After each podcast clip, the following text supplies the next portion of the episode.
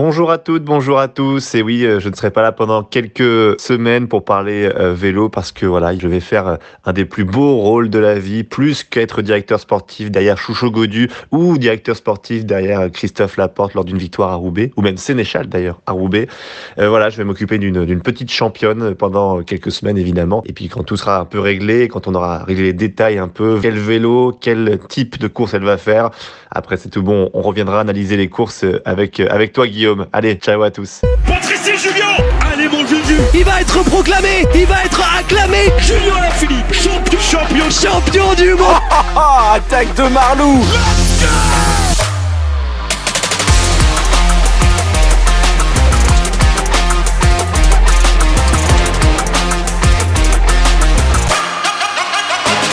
Bonjour, bonjour à toutes et à tous et bienvenue dans un nouveau vélo podcast spécial Ronde de Vente Vlanderen.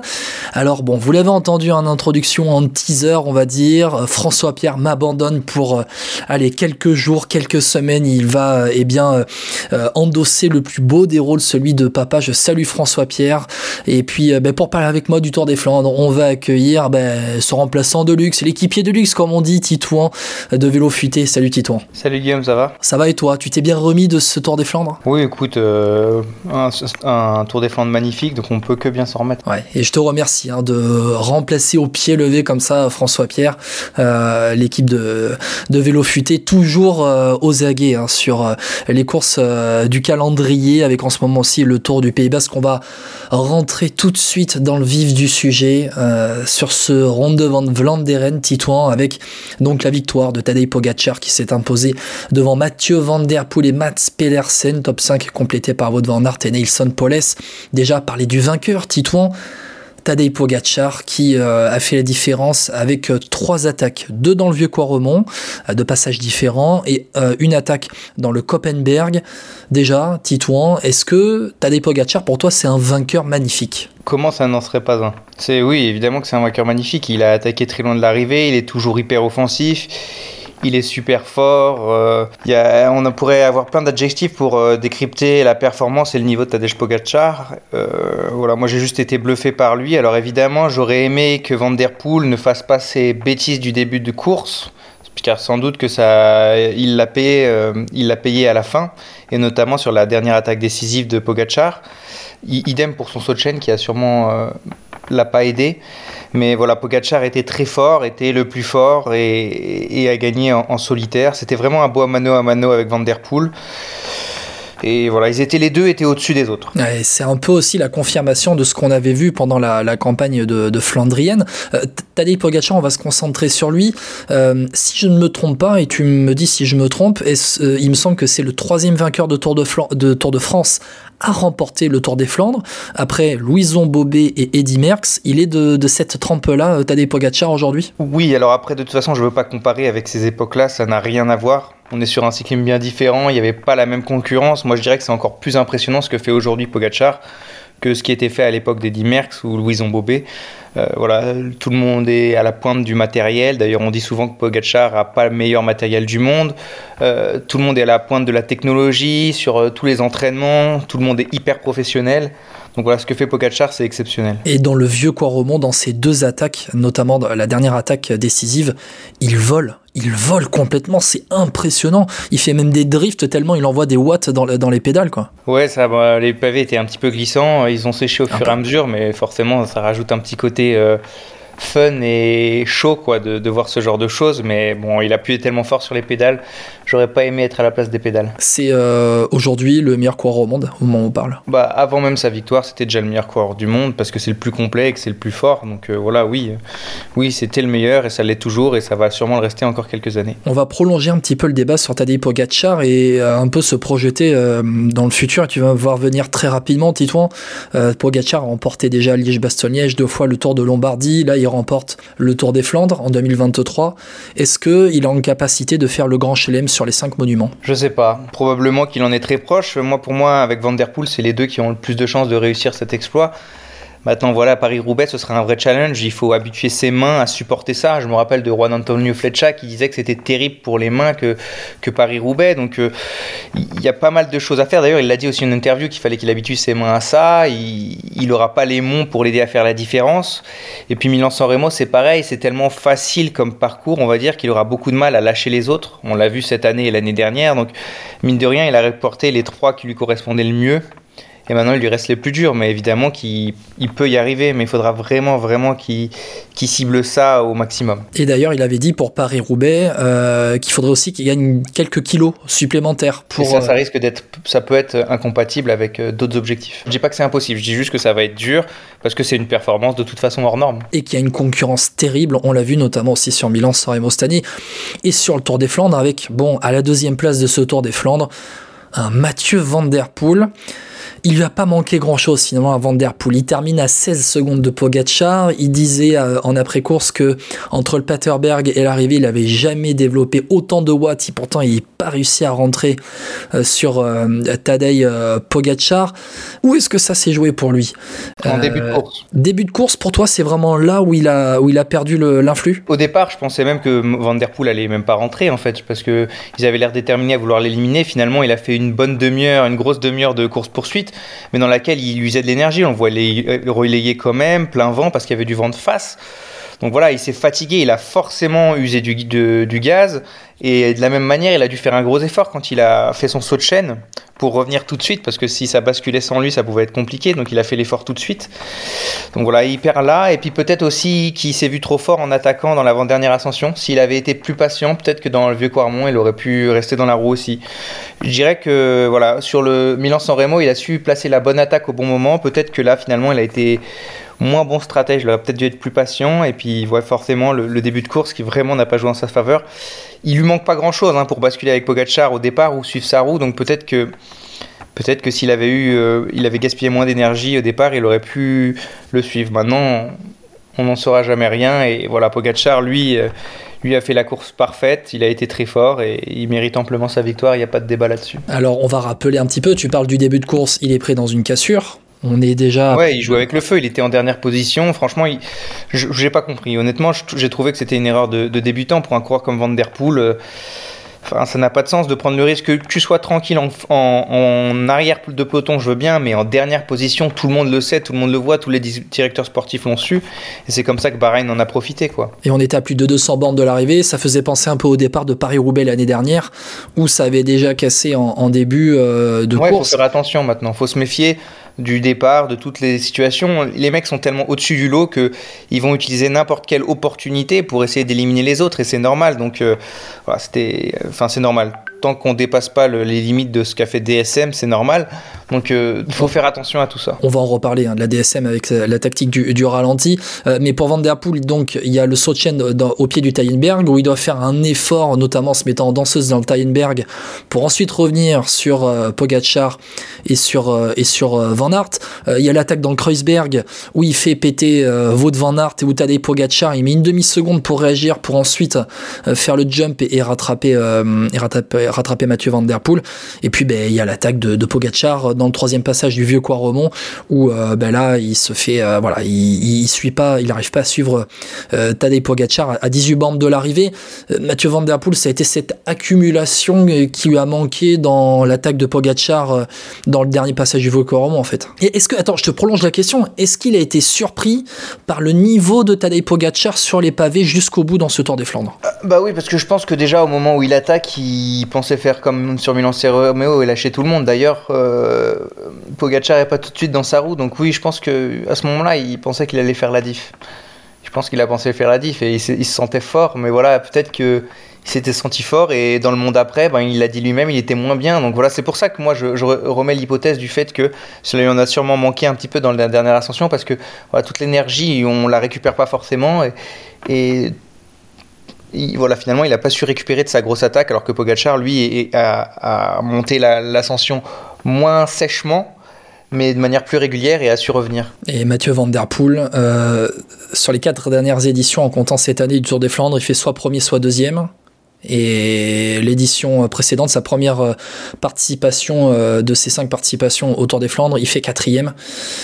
C'est ça peut être Monsieur Tour des Flandres hein, quand même jusqu'à la fin de sa carrière. Hein. Pour moi, de toute façon, c'est Monsieur Monument. Je l'avais appelé dans un de mes articles Monument Man. Euh, voilà, euh, on avait fait un article sur Vélofuté là-dessus et, oui, c'est, il est tellement régulier, il est toujours dans le top 10 des monuments, c'est juste euh, absolument dingue. Donc oui, ce sera Monsieur Ronde. Il, le, le, record de victoire, c'est 3 avec Tom Boonen et Cancellara, donc il y a totalement moyen qu'il les rattrape et puis même qu'il les dépasse dans le futur. Et là où Tadej Pogacar aura peut-être plus de difficultés à Paris-Roubaix, pour Mathieu Van Der Poel, ce sera peut-être autour de Lombardie, où il aura plus de difficultés à la remporter, même si, même s'il a déjà fait top 10 du Tour euh, de Lombardie. Donc bon, ça classe un petit peu la, bah, la classe hein, justement euh, de ce coureur. On va en parler, euh, on va en parler de, mais finalement de ce qu'on appelle à chaque fois le troisième fantastique, un petit peu dans ce trio qui se joue la victoire sur les, les Flandriens, en tout cas, lors de ce printemps. Wout van Aert qui termine quatrième. On parlera de Mats Pedersen qui a complété le podium juste après. Wout van Aert et le collectif de la Jumbo, ils ont été battus tout simplement avec Wout van Aert qui était trop court. Ça s'est joué à la jambe pour lui, tout simplement. Est-ce que pour toi, il n'y a pas une erreur tactique avec notamment Van Hooydonk après, après le Kruisberg, là où euh, Van Der Poel attaque, où Pogacar euh, suit, Van Aert saute, et au sommet du, du Kruisberg, Van Hooydonk se relève pas tout de suite. Est-ce que l'erreur, elle est là? Oui, il y a une erreur, mais il y a une erreur, euh, mais parce que Van Aert est lâché parce qu'il n'a pas les mêmes jambes que les deux autres devant. Donc est-ce que si Van donc se relève tout de suite, est-ce que Van Aert revient pour autant? Je pense pas, donc je suis pas sûr qu'il ait énormément de regrets. Il, finit à 1 minute 12. Hein. Est-ce que Van donc aurait été capable de récupérer autant de temps enfin, face à deux monstres qui ont envoyé leur meilleur watt? Je, suis vraiment pas sûr. Je pense pas que Wood Van Aert puisse nourrir de gros regrets, parce que même si Van Hooydonk s'est arrêté euh, un peu tard, de toute façon, il serait parvenu sur les deux autres. Et c'est quand même un terrible affront pour la Jumbo Visma de se retrouver avec Van, Van Aert 4 euh, avec Van Hooydonk 11e, euh, avec Benoît et Laporte 13e et 14e, même pas présence sur le podium alors que ils ont joué le sommet du pavé euh, pendant toute la campagne de Flandrienne. Oui, mais parce qu'ils sont au-dessus du lot quand il n'y a pas Pogacar et Van Der Poel. Et d'ailleurs, à chaque fois qu'ils ont gagné, sauf quand Van Der Poel gagne au sprint, mais sur l'I3, mais globalement, sinon, les seuls, à chaque fois, il n'y avait pas ces deux monstres-là. Donc euh, voilà, c'est les deux seuls qui peuvent faire vaciller le collectif Jumbo-Visma. Et on l'a bien vu, là, la Jumbo-Visma a eu du mal, mais ils, ils ont fait de leur mieux. Ils ont quatre coureurs dans le top 13, c'est quand même exceptionnel. C'est exceptionnel, mais c'est pas pour la victoire. Et c'est même pas pour le podium au final. Bon, il joue oui, le c'est pas pour la victoire, mais d'un autre côté, voilà, il, Pogacar était juste plus fort. Il y a un moment, c'est la pédale que ça se fait. On peut essayer de piéger tout le monde ou qui on veut, mais si on est moins fort, on est moins fort. Dans ce cas-là, fallait mettre peut-être un meilleur coureur que Van Hooydonk pour jouer la victoire devant et compter sur un Laporte pour essayer de terminer en solitaire à la manière de Petersen. Peut-être que là, ça aurait marché. Mais en misant sur Wood Van Aert à 100%, ils n'auraient pas gagné. Oui, oui. De toute façon, ça joue à la pédale. Mais bon, il faut quand même dire que Jumbo Visma, moi je l'avais dit, alors tout le monde n'était peut-être pas d'accord dans le podcast présentation du Tour des Flandres que s'il remportait ni le Tour des Flandres ni Paris-Roubaix, ça serait la crise dans le collectif de la Jumbo Visma, peut-être plus dans le collectif des. Alors je, vais préciser, mais dans, dans, le groupe des classiques, des classiques men de la Jumbo Visma, parce que euh, ils ont monté une équipe pour gagner un monument, pas pour faire quatrième euh, du Tour des Flandres avec Wout van Aert, même avec les meilleurs coureurs en face possible. Mais euh, bon, voilà, maintenant ça va leur mettre une pression de dingue sur Paris-Roubaix. Mais Paris-Roubaix, on y reviendra à la fin du, du, podcast. On va parler de celui qui a fait podium, troisième quand même, c'est Mats Pedersen quelle course il a fait Mats Pedersen. C'est lui qui crée un peu le, premier vrai gros mouvement de course avec des outsiders ou des favoris. À 110 km de l'arrivée, il se fait happer, avaler par euh, Pogachar dans le dernier passage du vieux Quaromont alors qu'il était en tête 100 euh, km plus loin pratiquement dans le vieux Quaromont. Et quelle course il a fait Mats Pedersen, quel coursier de dingue c'est, il fait troisième de ce Tour des Flandres, mais quelle course il a fait quoi. Ouais, il a fait ce qu'il avait annoncé, euh, attaquer parce qu'il savait que c'était sa seule chance de gagner finalement donc euh, ou de faire euh, sûrement un podium. Donc euh, voilà, il s'est lancé de loin, au moins il a tenu sa parole. De toute façon, c'est un coureur qui aime beaucoup les courses difficiles. On se rappelle des conditions dans lesquelles il a été champion du monde en 2019 je crois. 2019, exactement. Et, donc forcément, il aime bien toutes ces courses difficiles. Donc lui, lancer la course de très loin, c'était pas forcément gênant pour lui. D'ailleurs, ça honnêtement, ça a failli marcher. Hein. Il y en a beaucoup qui pensaient que ça ne reviendrait pas quand l'écart était de 2 minutes, 3 minutes. Après, voilà, les trois machines derrière sont tellement au-dessus du lot qu'elles ont été capables de revenir. Mais, mais voilà, Pedersen a fait la course qu'il fallait. il n'a pas manqué grand-chose. Je pense que pour qu'il se joue la victoire, il aurait fallu qu'il y ait un plus gros cadre que Van donc peut-être un, un Laporte à l'avant et peut-être que là la course aurait été différente. On rappelle que Bas Pedersen fait sixième de Milan San Remo, là il fait troisième du Tour des Flandres. Il sera peut-être pas loin de la victoire euh, euh, sur euh, sur Paris-Roubaix. C'est aujourd'hui l'un des meilleurs coursiers au monde. Il arrive dans un âge de maturité à, à 27 ans où il a largement encaissé maintenant son titre de champion du monde, un peu la surprise générale. En 2019, il y a deux coureurs qui ont impressionné aussi sur ce Tour des Flandres. Nelson Poles, cinquième après avoir euh, chuté euh, deux fois, et Matteo Jorgensen qui fait neuvième. Bon, Jorgensen neuvième un peu en deuxième rideau, euh, on s'y attend pas, mais Nelson Poles cinquième, quel début de saison il nous fait lui aussi? Ouais, bah Poles, voilà, il a franchi un cap à 25 ans en gagnant la Classica San Sebastian, et depuis il fait que progresser. Voilà, il est capable de briller sur les courses d'un jour, sur les courses d'une semaine. Donc maintenant, on va bientôt l'attendre sur les grands tours parce qu'il peine à confirmer dans ce domaine-là. Mais en tout cas, ouais, il fait un début de saison exceptionnel. On rappelle qu'il a gagné sa première victoire sur le Grand Prix La Marseillaise le 30 janvier ou le 31 janvier, je ne sais plus.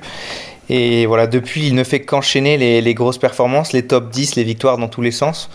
Donc oui, c'est très impressionnant. Honnêtement, moi, je ne l'attendais vraiment pas à ce niveau-là sur le tour, des Flandres. On m'aurait dit en janvier, Paulès fait cinquième. J'aurais dit non, non, jamais de la vie. Donc voilà, chapeau à lui.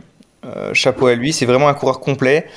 Donc comme je disais, euh, voilà, j'attends maintenant de le voir sur les grands tours et sur le Tour de France un top 10, ce serait pas mal. L'année dernière, sur le Tour de France, Nelson Poles, c'est 12e, après avoir fait 4e à Rambert en échappé, après avoir fait 4e à l'Alpe d'Huez en échappé.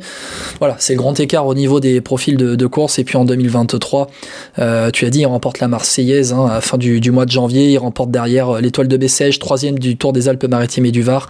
Il fait 6e de Paris-Nice, 7e de San Remo, 3e d'à travers la Flandre, 5e du Tour des Flandres. Un profil éclectique, comme on dit pour euh, Nelson Poles, tout comme Matteo Jorgensen, hein, finalement, très rapidement, euh, en quelques secondes, Matteo Jorgensen, surprenant 9ème, surprenant top 10, on l'attendait pas, on n'attendait pas à le voir là. Ouais, Jorgensen, c'est encore plus impressionnant parce que lui, il a que 23 ans. Euh, dès le départ, il savait pas vraiment s'il avait le profil de Flandrien ou le profil de coureur par étape.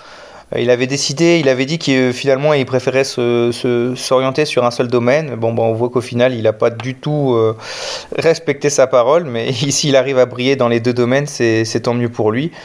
Euh, voilà, sur le Paris-Nice, il a été excellent. Il a été encore excellent euh, euh, sur le Tour des Flandres, excellent sur, à travers la Flandre. C'est un coureur avec énormément de potentiel et globalement, voilà, c'est la génération américaine qui est vraiment qui revient vraiment au top. Paules, Jorgensen, on a Simons évidemment. Voilà, il y a des vrais coureurs qui ont un vrai talent. Là, Richie Tello à Israël, qui sera sûrement un redoutable grimpeur, Manu Sheffield. Voilà, les États-Unis retrouvent enfin des couleurs et, ça, ça fait plaisir. On va parler euh, allez, d'un dernier coureur, d'une dernière équipe.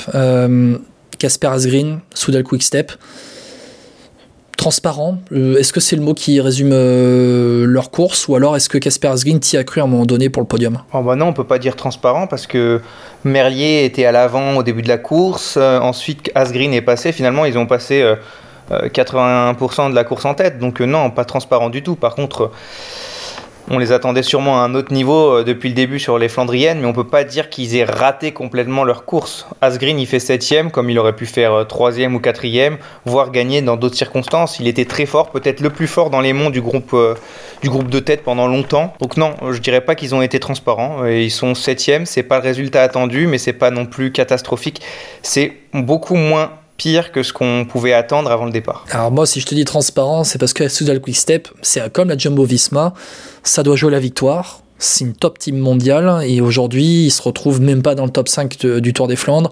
La campagne de Flandrienne elle a pas été si belle que ça.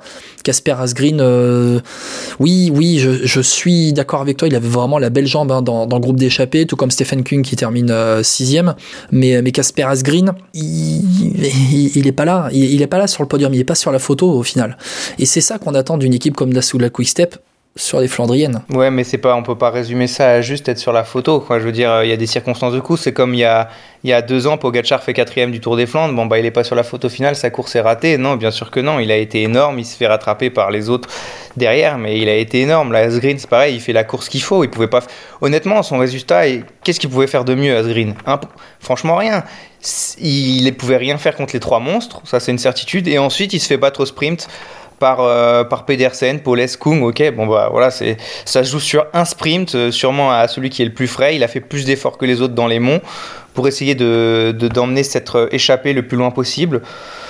Non, euh, je pense qu'il peut pas avoir de grands regrets. Il a fait la course qu'il fallait. Quickstep est juste moins forte que les autres. C'est pas parce qu'on a été fort dans le passé qu'on doit le rester tout le temps. Et là, voilà, ils sont partis, comme on l'a fait, on a fait un article sur la, métamorphose de la Quickstep. Ils se sont orientés un peu plus sur les courses à étapes. Ils sont un peu plus concentrés sur Remco Evenpool qui, lui, euh, euh, voilà, ne déçoit absolument pas et brille au contraire. Ça marche un peu moins bien pour l'équipe des classiques, c'est comme ça. On est dans une période un peu plus compliquée, mais ça reviendra. Faut, faut pas s'inquiéter. On peut, on peut pas parce qu'ils ont été forts pendant plusieurs années, se dire que ben, forcément ils doivent tout gagner, surtout avec les monstres qu'il y a actuellement. Ce sont surtout des cycles quand on gère une équipe à ce niveau-là. Et là, le cycle du groupe flandrien euh, classique euh, à la Soul Quick Step est un peu dans le dur. Un... Bah, il est en bout de course. Il est en bout de course. Voilà, il y aura peut-être euh, un gros recrutement de la part de Patrick Lefebvre, euh, soit l'hiver prochain, soit l'hiver suivant, pour renouveler son groupe de, de classiques. On va revenir sur deux faits de course avant de conclure cette analyse du Tour des Flandres Homme 2023. Premier gros fait de course, il est quand même à 141 km de l'arrivée avec cette chute incroyable de Massijouk euh, de la Bahreïn qui crée un, énorme, une énorme pagaille dans le peloton. Avant le passage à l'approche, hein, on était dans l'approche du premier passage du vieux Quaremont. Personnellement, de, mémoire, de passionné de cycliste, j'avais pas vu une chute comme ça créée depuis très longtemps, pour ne pas dire j'avais jamais vu une chute comme ça. Ça désorganise finalement un peu tout le scénario de course qui était peut-être prévu. Ouais, ça a foutu le bazar. Euh, voilà, il... Après, il s'est excusé, il a fait une erreur, aurait jamais dû faire ça. Ça a été coûteux pour beaucoup de coureurs, c'est vraiment dommage c'est regrettable, mais bon, c'est un fait de course comme il peut y en, y en avoir. Est-ce qu'il doit être suspendu? Non, on n'est pas en train de parler d'une euh, dame qui a une pancarte au bord de la route et qui fait tomber tout le monde. Il a voulu remonter, il est tombé dans l'herbe, il a glissé, il a fait une connerie, il a été disqualifié parce qu'il méritait d'être disqualifié. Mais malheureusement, ce sont des choses qui arrivent. Voilà, est-ce qu'on on doit disqualifier tous ceux qui, font, qui créent des chutes parce qu'ils font des erreurs? Euh, non, je pense pas. Donc euh, non, pour ça, moi. Ça va, ça va quand même loin là. C'est quand même assez grotesque la manière de provoquer cette chute, parce qu'il y a des règlements qui existent de la part de l'UCI de ne pas pour ne pas remonter à gauche comme à droite en dehors des zones de la Ils le font tous pendant la course. Ils l'ont tous fait à un moment donné, comme disait Jackie Durand.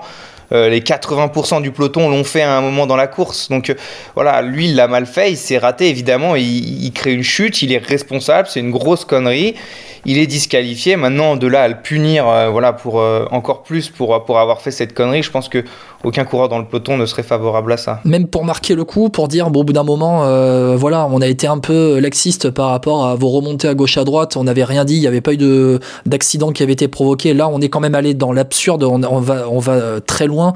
Dans, le résultat est quand même fort, quand même. Là, en tête du peloton et il traverse de, de, la gauche vers le milieu de la route, il fait, il fait chuter tout le monde. Ce serait en aucun en plus, enfin, ça servirait à rien. Ça aurait été Van Der Poel, est-ce qu'on l'aurait disqualifié? Ou Pogachar Je suis même pas sûr. Donc, euh, ce serait marqué le coup quoi pour les coureurs de, second couteau, quoi? Finalement, les seconds couteaux, second rideau, on leur dirait, bah, faites gaffe, faites attention à paniquer la course. Enfin, ça, a toujours arrivé, des chutes, il y en aura toujours. Euh, voilà, il y a toujours des coureurs qui vont faire des erreurs parce que ce sont des humains, ils sont dans le feu de l'action, c'est difficile de gérer ces situations. Il a fait une bêtise, mais voilà, ça veut pas dire qu'il doit aller en prison parce qu'il a fait, il a créé une chute. Donc non, je trouve que tout ça, c'est exagéré pour moi il a fait une erreur. En plus, il, s'est excusé, il assume son erreur, il s'est fait disqualifier. Voilà, le, dossier est clos. Bon, dossier clos pour toi, Titouan. Euh, une course très nerveuse au final, quand même. Moi, c'est, moi, ce qui m'a marqué dans, ce Tour des Flandres 2023. C'est que du début à la fin, j'ai senti une nervosité de, dingue. Euh, dès le départ, alors on a vu avec ces premiers bordures qui ont été créées, la course a été faite dès le départ. On a cette chute à 141 bornes de 141 km de, de l'arrivée. Ça va jusqu'à l'arrivée finalement avec Ballerini qui chute contre les barrières pour emmener Tim Merlier pour la 43e place. Euh, la tactique bizarre des DSM qui se met au ralenti pour euh, limite euh, que les autres derrière mettent pied à terre avant d'accélérer sur le sommet d'un mont. Ça a été un des Tours des Flandres les plus nerveux de ces dernières années pour toi? Oui, probablement qu'il y a eu plein de faits de course énormes du début à la fin. Donc ça a été une course passionnante à suivre. J'ai regardé la quasi-totalité de la course en tête. Je suis arrivé quand la bordure avait commencé avec Mathieu Van Der Poel. Et voilà, je l'ai suivi d'une traite jusqu'à la fin. C'était une course très dynamique, ce qui fait qu'on n'a pas vu le passé. C'était une très belle course. Bon, il y a eu quelques dingueries avec la chute de Maticek là, et avec la, la stratégie très étrange et limite antisportive pour moi de DSM. Mais voilà, c'était une très belle course à au global et, j'espère qu'il y en aura d'autres comme ça, avec moins de chutes quand même, mais voilà, j'espère qu'il y en aura d'autres. Ouais, c'est tout ce qu'on espère. Moins de chutes, de, l'attention, du suspense et cette victoire donc de Tadej Pogacar qui s'adjuge le euh, Tour des Flandres 2023. Titouan, on va se retrouver à la fin du podcast pour parler de Paris-Roubaix, euh, donner un petit peu nos, nos pronostics, mais tout de suite dans Vélo Podcast, on se retrouve avec l'édition femme et puis une vainqueur qui a confirmé ben, que c'est vraiment la reine des Flandriennes. Il est le troisième à inscrire son nom au palmarès du Ronde 2 après avoir remporté le Tour de France. Il y avait Louison Bobet, il y avait également Eddy Merckx bien sûr. Tadej Pogacar remporte le Tour des Flandres. It's another win for Belgium, two in a row for Lotte Kopecky and uh, Team SD Works. Lotte Kopecky, two from two, a double win le Tour des Flandres au féminin avec euh, une reine des Flandres sacrée dimanche, Lotte Kopecky qui remporte son deuxième ronde 2 de suite. Et pour en parler, avec moi c'est Julien Després d'Actu Cyclisme Féminin. Salut Julien. Salut Guillaume, bonjour à tous. Bon, tu as apprécié ce ronde 2 féminin? Ah, c'était euh, une superbe course. Ouais, c'était une belle course à hein, remporter euh, par Lotte Kopecky. On avait parlé en avant-course de ce duel avec les, les Trek Segafredo finalement, tu as deux SD Works en tête avec euh, Vollering deuxième euh, et Elisa Longo Borghini de la Trek euh, troisième. Déjà, on va commencer par, par le début. L'Autocopéki sacré deuxième année de suite. Bon, on peut, est-ce qu'on peut dire que c'est la reine des Flandres, la reine des Flandriennes aujourd'hui? Ah, Aujourd'hui, c'est au moins la reine des Flandres du Tour des Flandres. C'est que la deuxième fois que ça se produit d'avoir une, une fille qui remporte deux années de suite le Tour des Flandres. Euh, la première était Myriam Melkers. Euh, Dans les années 2000. Ouais. Euh, et, puis elle a dominé son sujet, elle a maîtrisé son sujet. Je pense c'était du tableau noir. Euh, Myriam Melkers qui avait remporté euh, le Ronde 2 euh, en 2005 et en 2006 les deuxième et troisième éditions de l'histoire. Lotto Kopecky, ouais, elle a, dominé, c'est ça. Je vais rappeler un petit peu le, scénario de course avec eh bien un premier tournant. Julien, c'est à 45 km de, l'arrivée lorsque les filles arrivent dans, le Koppenberg. Et puis il y a ce premier mouvement de course avec Marlene Reusser qui, qui écrase les pédales et avec Sylvia Persico dans sa roue. Et puis, eh bien, on a Liane Lippert qui était placée la championne d'Allemagne euh, de, la, Movistar, Liane Lippert, qui est là et puis qui pose pied à terre et toutes les filles derrière posent pied à terre et ça crée une énorme sélection dans, le peloton et derrière, eh bien, euh, eh bien Reusser et Persico, ils sont rejoints par euh, deux SD Works, par Lotto Kopecky et Lorina Vebes. C'est bien ça, dans le Koppenberg. Hein, le Koppenberg avec ses spécificités, une route très étroite, ça coince forcément derrière, c'est l'embouteillage, ça s'empile. Alors la rumeur, enfin les, les bruits qui arrive du Koppenberg, c'est que sur la course des hommes, il y a une voiture qui serait montée sur le bas-côté et qui aurait ramené de la boue sur la route, ce qui aurait fait cette partie glissante là où euh, Liane Lippert euh, glisse et bloque euh, allègrement le peloton. Ouais, est-ce que cette voiture aurait aussi ramené de la boue dans, dans le vieux Coromont Non? Non, parce que c'était aussi tout aussi glissant au final, hein, même peut-être plus glissant dans le vieux Coromont. Ouais, mais bon, le vieux Coromont est moins pentu que le Koppenberg. Ah, il me semble que c'était dans la partie la plus pentue, aux alentours des 22% du Koppenberg, où Lippert pose le pied au sol c'est vraiment là le premier mouvement de course parce que euh, même Vebes et Kopecky, elles arrivent, elles rejoignent Rosser et Persico dans un deuxième temps en fait. Bah, euh, il me semble avoir vu même Kopecky poser le pied au sol dans le Koppenberg, ou tout au moins gêné par euh, par ce premier mouvement. Donc euh, c'est déjà là où on voyait qu'elle était très forte. On voit Lorena Vebes qui arrive quand même à suivre ce groupe de, de leaders dans, dans, le Tour des Flandres. Elle qui est jeune hein, sur ses Flandriennes, qui n'a pas forcément le gabarit le gabarit léger pour suivre dans les monts aussi de, de ce Tour des Flandres, qui est la meilleure sprinteuse au monde. Lorena Vebes elle craque ensuite dans le Tyenberg à 37 km kilomètres euh, de, l'arrivée. Et puis, ben, à 29 bandes de l'arrivée, il y a le Kreuzberg avec euh, le avec Marlène Reusser qui craque, avec euh, Lorena Vebes qui craque dans le groupe de poursuivante. Et puis, ben, on a quand même ben, Sylvia Persico qui est là et qui impressionne Sylvia Persico parce que elle, elle arrive à suivre l'autocopéki et, elle est au contact. Elle reste au contact. Après, c'est un peu son type d'effort. Hein. Faut pas oublier que Persico brille aussi sur les cyclocross l'hiver. Donc c'est aussi ce genre d'effort assez intense sur, sur une durée plutôt court. Euh, après, euh, l'histoire a vu qu'elle a explosé dans le Quarmont, mais ça peut être aussi son genre d'effort, mais pas forcément le gabarit pour des Flandriennes. Et craque, euh, elle explose sans réellement exploser, parce qu'elle termine quand même quatrième au final, euh, dans le groupe qui se dispute la deuxième place, hein, juste derrière Demi Vollering et Elisa, Elisa Longo Borghini. Mais Sylvia Persico, elle s'était révélée un peu au grand jour au Tour de France l'année dernière. Là, au Tour des Flandres, elle joue au moins le podium, pour pas dire la gagne, et puis suit Kopecky finalement jusque dans l'ascension du, vieux Quaromont à 18 km euh, de l'arrivée, euh, là où Kopecky euh, eh bien fait la différence, un peu comme Pogacar a fait la différence chez les hommes. Finalement, le vieux Quaromont a été le mont, a été le, secteur pavé, le mont qui a fait la différence dans, dans ce Tour des Flandres 2023. C'est le, le, parallèle entre les deux courses. Hein. Et euh, je suis même pas sûr que euh, commence à accélérer et donc à commencer à, à, distancer Persico. Ça doit se jouer une trentaine de mètres avec Pogacar hein, sur euh, au niveau du Quarmont. L'Autokopeki qui a ensuite euh, résisté. Il y a eu ensuite le, le Paterberg euh, où derrière dans le groupe de poursuivantes ça a un petit peu explosé.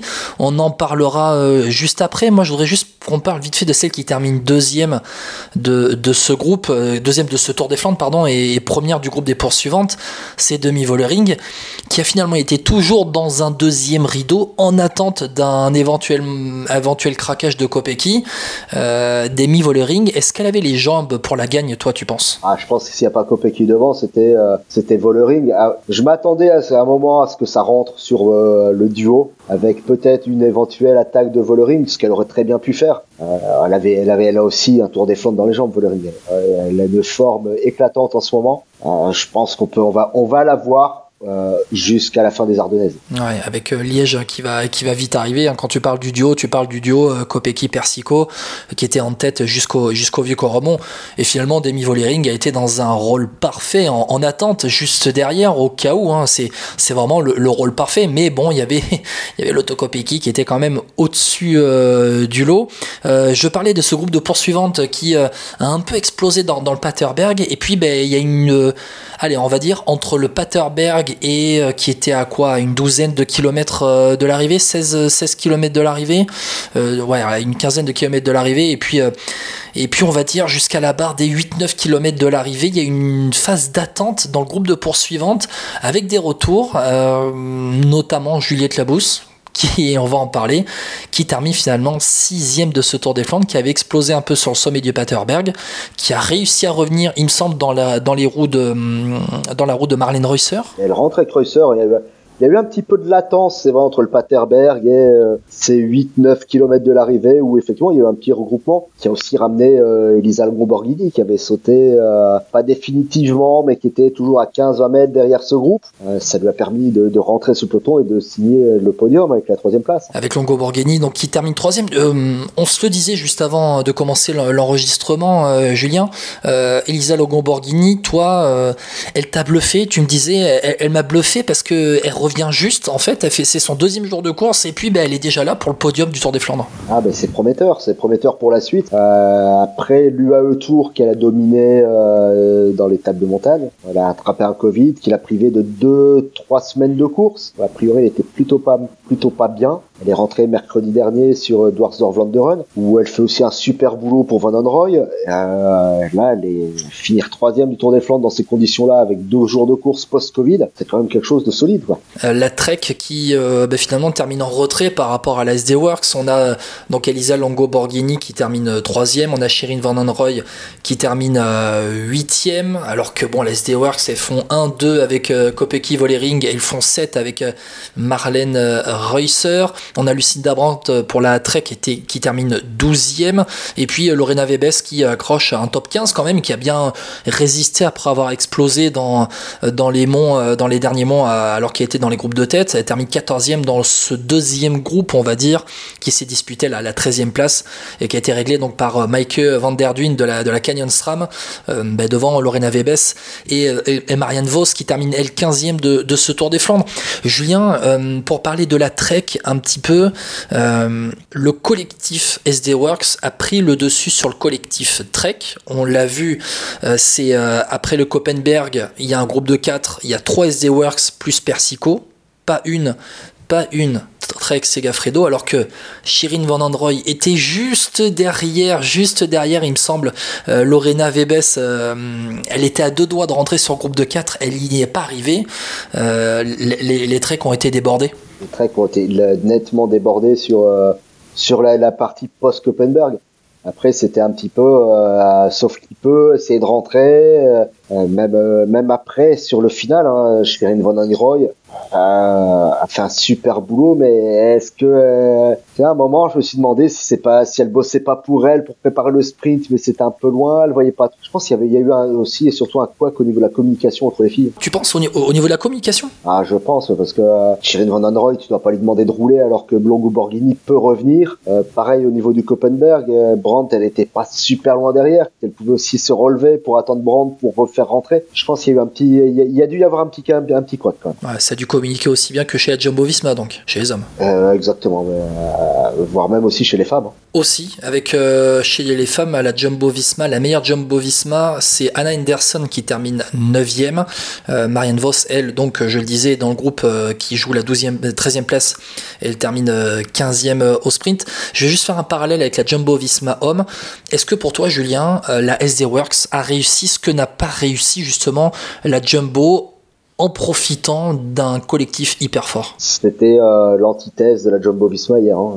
Quand tu compares les deux courses, la Jumbo Visma, euh, chez les hommes, leur tactique était incompréhensible. Euh, il y avait beau y avoir Van donc devant qui était super fort. Derrière, tu, je sais pas, il devait y avoir un manque de cohésion ou, ou je ne sais pas. Il y a vraiment eu un quack. Et là où la SD Works est restée groupée, unie, c'était beau à voir. La SD Works, c'était belle à voir hier. Ouais, très belle équipe à voir. Après, j'aimerais qu'on parle un petit peu. Alors, on va faire en deux temps. Je vais d'abord parler de la Movistar et puis un peu parler euh, quand même de la FDJ euh, Suez.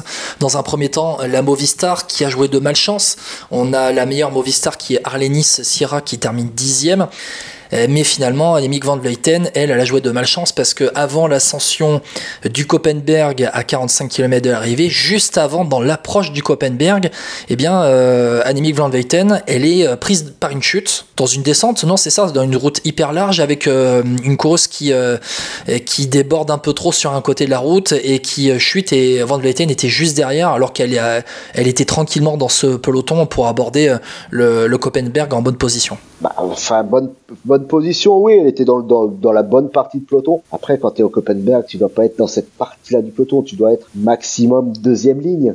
Euh, du peloton et bon c'est un peu de malchance oui elle a joué de malchance bah elle était dans la boule euh, Annemiek van Vleuten mais mais on n'était pas encore, on va dire, euh, aller à 300 mètres, 500 mètres euh, de, l'approche du Koppenberg. On n'arrivait pas, on était encore à un bon kilomètre quand même. Ouais, mais bon, euh, tu sais comment c'est les courses, même chez les femmes dans les Flandres, hein, c'est les 2-3 derniers kilomètres avant le Koppenberg où il fait placer. Mais j'ai lu une interview de la coéquipière de Van Vleuten, hein, qui disait, qui, avoue clairement qu'elles étaient, toutes, mal placées.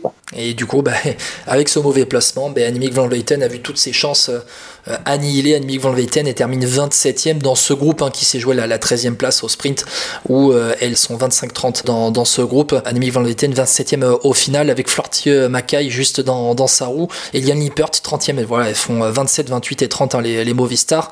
Euh, on va parler des FDJ Suez parce que ben, la meilleure FDJ Suez. Elle est juste devant de Van Vleuten, pas loin, Grace Brown 24e, euh, Lossa Degest 26e, Cécilie Trupp-Ludwig 29e, les FDJ Suez qui n'ont pas existé pendant cette course et qui termine dans ce deuxième rideau euh, groupe des poursuivantes qui, qui s'est joué à 13e place. Mais voilà il termine à peine dans le, top 30 c'est la grosse la grosse déception de Stéphane Delcourt aujourd'hui euh, d'avoir ces, ces places là parce que clairement elles ne sont pas à leur place. Euh, le, ce les trois filles avec la surprise enfin la surprise depuis le début de saison celle qui marche là aussi depuis le début de saison Koulibaly, Loche et De Guest. Normalement elle doit être dans, dans le groupe euh, qui arrive pour pour le pour le podium. Après, est-ce qu'elles se sont pas fait aussi piéger? Enfin, je pense, à présent qu'elles se sont fait aussi piéger par la cassure du Kuppenberg? Avec euh, du coup cette sélection qui s'est faite, on le rappelle, à, une cinquantaine de kilomètres de l'arrivée, 45 kilomètres de l'arrivée, avec euh, avec euh, Liane Lippert qui avait posé pied à terre et tout le peloton derrière pratiquement qui a posé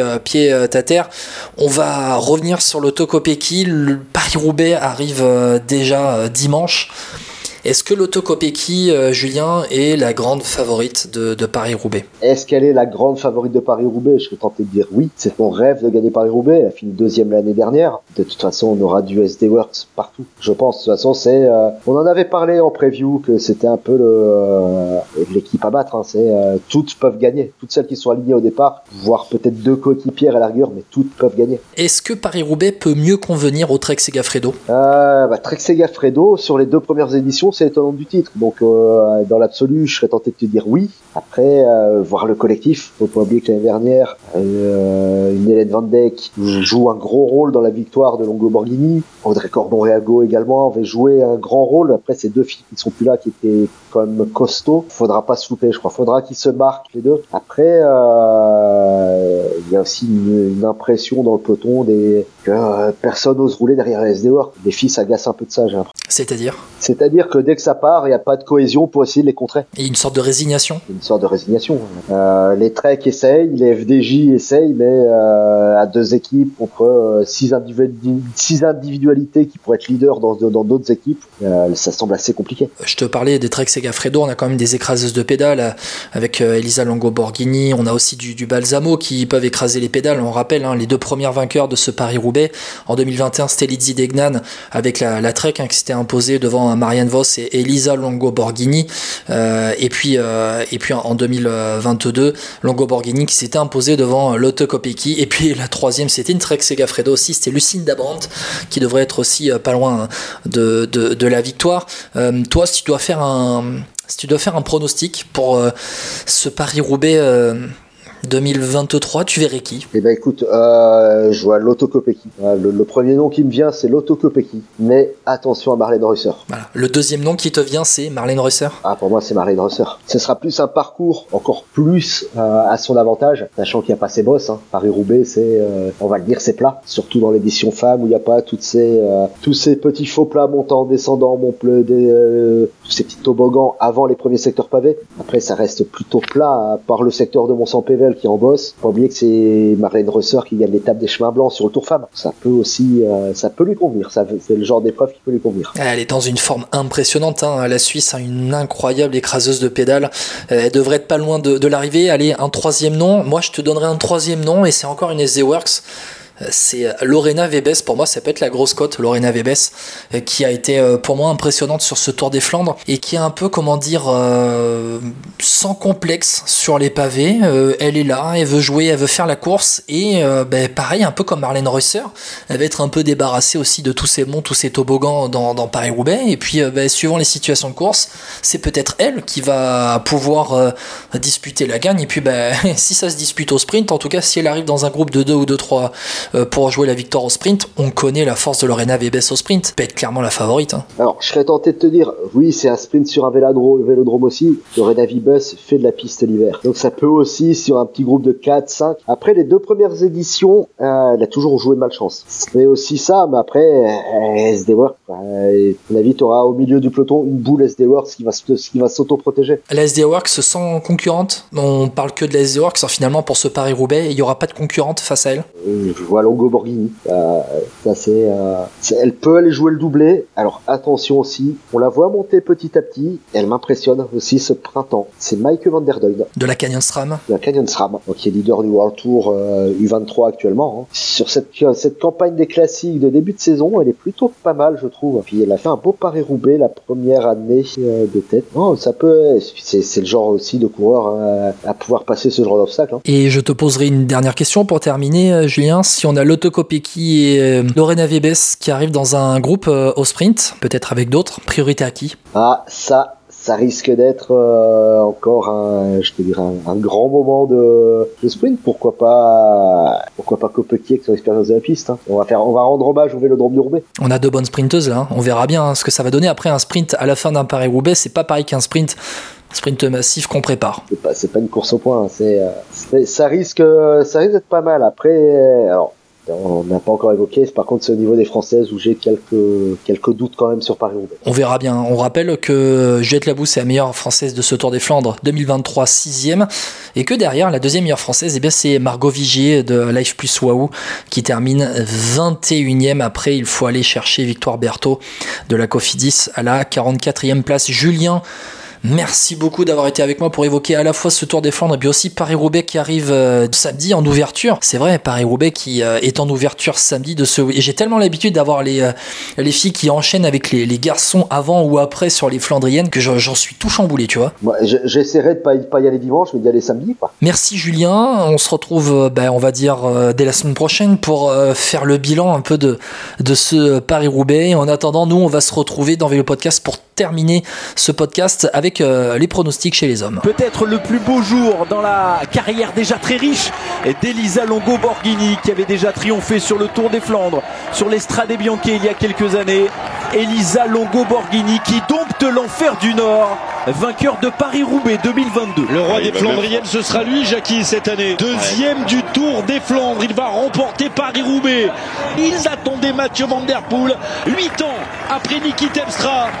Dylan Van Barl offre aux Pays-Bas une victoire dans l'enfer, au bout de l'enfer. On va terminer ce podcast euh, avec euh, Titouan qui est de retour, euh, Titouan de, de, Vélo Futé pour eh bien donner un peu les pronostics de ce Paris-Roubaix qui semble ben, quand même très ouvert. Titouan, allez, je te demande tout de suite ton pronostic pour Paris-Roubaix.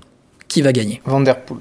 Mathieu Van Der Poel. Pour son premier Paris-Roubaix, il confirmera après avoir fait deuxième du Tour des Flandres. Tu penses qu'il aura récupéré? Bah oui, récupéré largement. Hein. Surtout qu'il finit plus frais que tous les autres coureurs. Dans la logique des choses, euh, Mats Pedersen, Van Aert, s'ils finissent derrière, c'était encore plus fatigué et moins fort. Donc euh, oui, oui. Euh, en tout cas, il aura au moins mieux récupéré que les autres dans ce cas-là. Donc non, non, c'est pas un souci. Une semaine après, faut pas exagérer, c'était qu'une course d'un jour. Hein. Même si elle est difficile, on, on repart pas le lendemain. Il y a, il y a 7 jours de repos. Il n'y a pas de souci à ce niveau-là. L'an dernier, il fait 9e hein, de Paris-Roubaix. On rappelle que l'année dernière, Paris-Roubaix, parce qu'on a Van l'année dernière qui fait euh, euh, podium, qui fait deuxième du Tour des Flandres, et derrière, il va gagner Paris-Roubaix. Mais l'année dernière, il n'y avait pas une, mais deux semaines d'écart entre les deux courses, puisque Paris-Roubaix avait été euh, échangé avec l'Amstel puisqu'il y avait le présidentiel en France. On avait demandé à ce que Paris-Roubaix soit retardé euh, d'une semaine. Est-ce que tu penses que ça va être un Paris-Roubaix ouvert ou ça peut exploser de, partout encore plus que dans le Tour des Flandres? Bah, C'est pas incompatible, un Paris-Roubaix ouvert qui, explose dans tous les sens. Euh, oui, je pense que Paris-Roubaix est toujours une course très ouverte. Du moins, elle l'est toujours depuis que Boonen et Cancellara sont plus là. Donc euh, voilà, euh, je suis pas sûr que, à l'inverse du démon, à l'inverse des monts dans le Tour des Flandres, je suis pas sûr que personne ne puisse euh, surprendre. On a déjà vu en plus des mecs qui partaient dans l'échappée, comme Vermeer, Sheyman ou plein d'autres coureurs qui ont réussi à, créer des surprises, d'Illier à monter sur le podium. Donc voilà, il peut se passer des choses assez surprenantes. Donc oui, la course est ouverte. Maintenant, Van Aert et Van Der Poel sont quand même au-dessus du lot. Van Aert serait un peu plus avantagé, ou du moins moins désavantagé avec l'absence de Mont. Le fait que ce soit sur euh, le plat, ça lui est favorable. Donc il y aura sûrement un beau duel entre les deux.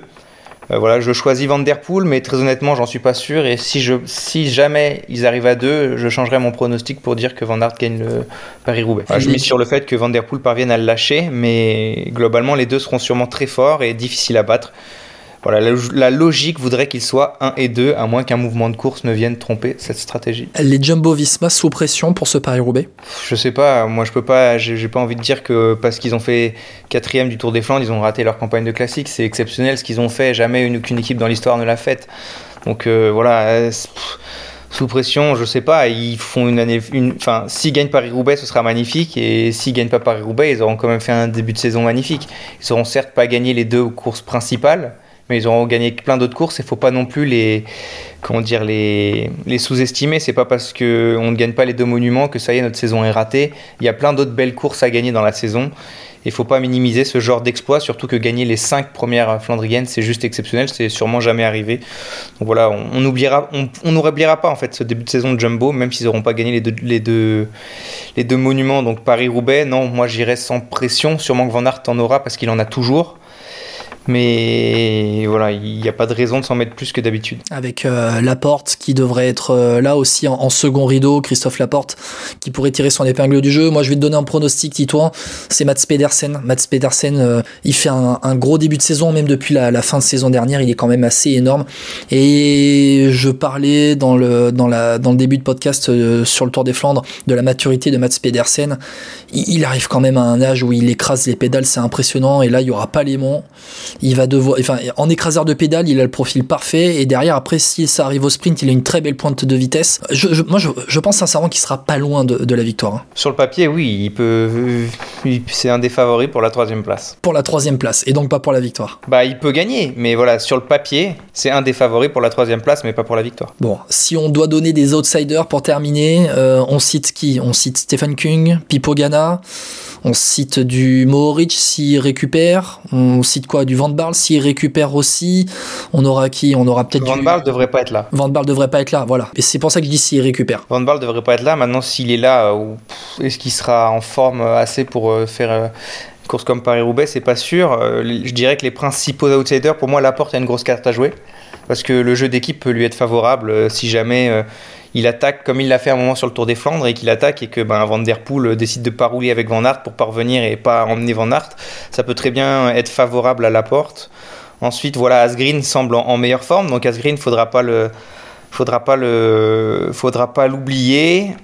Pedersen évidemment sera un candidat sérieux et Ghana, oui Ghana évidemment qui qui vit cette course, qui rêve de cette course, qui a les moyens de gagner cette course, mais qui n'a pas encore réussi à briller. Donc euh, voilà, Ghana, ce sera un peu la curiosité de, de, ce Paris-Roubaix. Il est capable du, il est capable de tout, mais sera-t-il capable de gagner dès cette année? Je sais pas. À voir. Donc euh, voilà, grosse interrogation autour de Ghana, mais ce sera vraiment intéressant à suivre. Et voilà, tout ce qu'on peut souhaiter, c'est une course magnifique. Ghana qui a remporté Paris-Roubaix chez les jeunes, et Ghana qui a eu comme déclic aussi le podium sur Milan-San Remo le mois dernier. Peut-être que ça peut jouer euh, dans, sa tête. Titouan, merci beaucoup d'avoir été avec moi pour parler à la fois du Ronde 2, à la fois de Paris-Roubaix qui euh, arrive.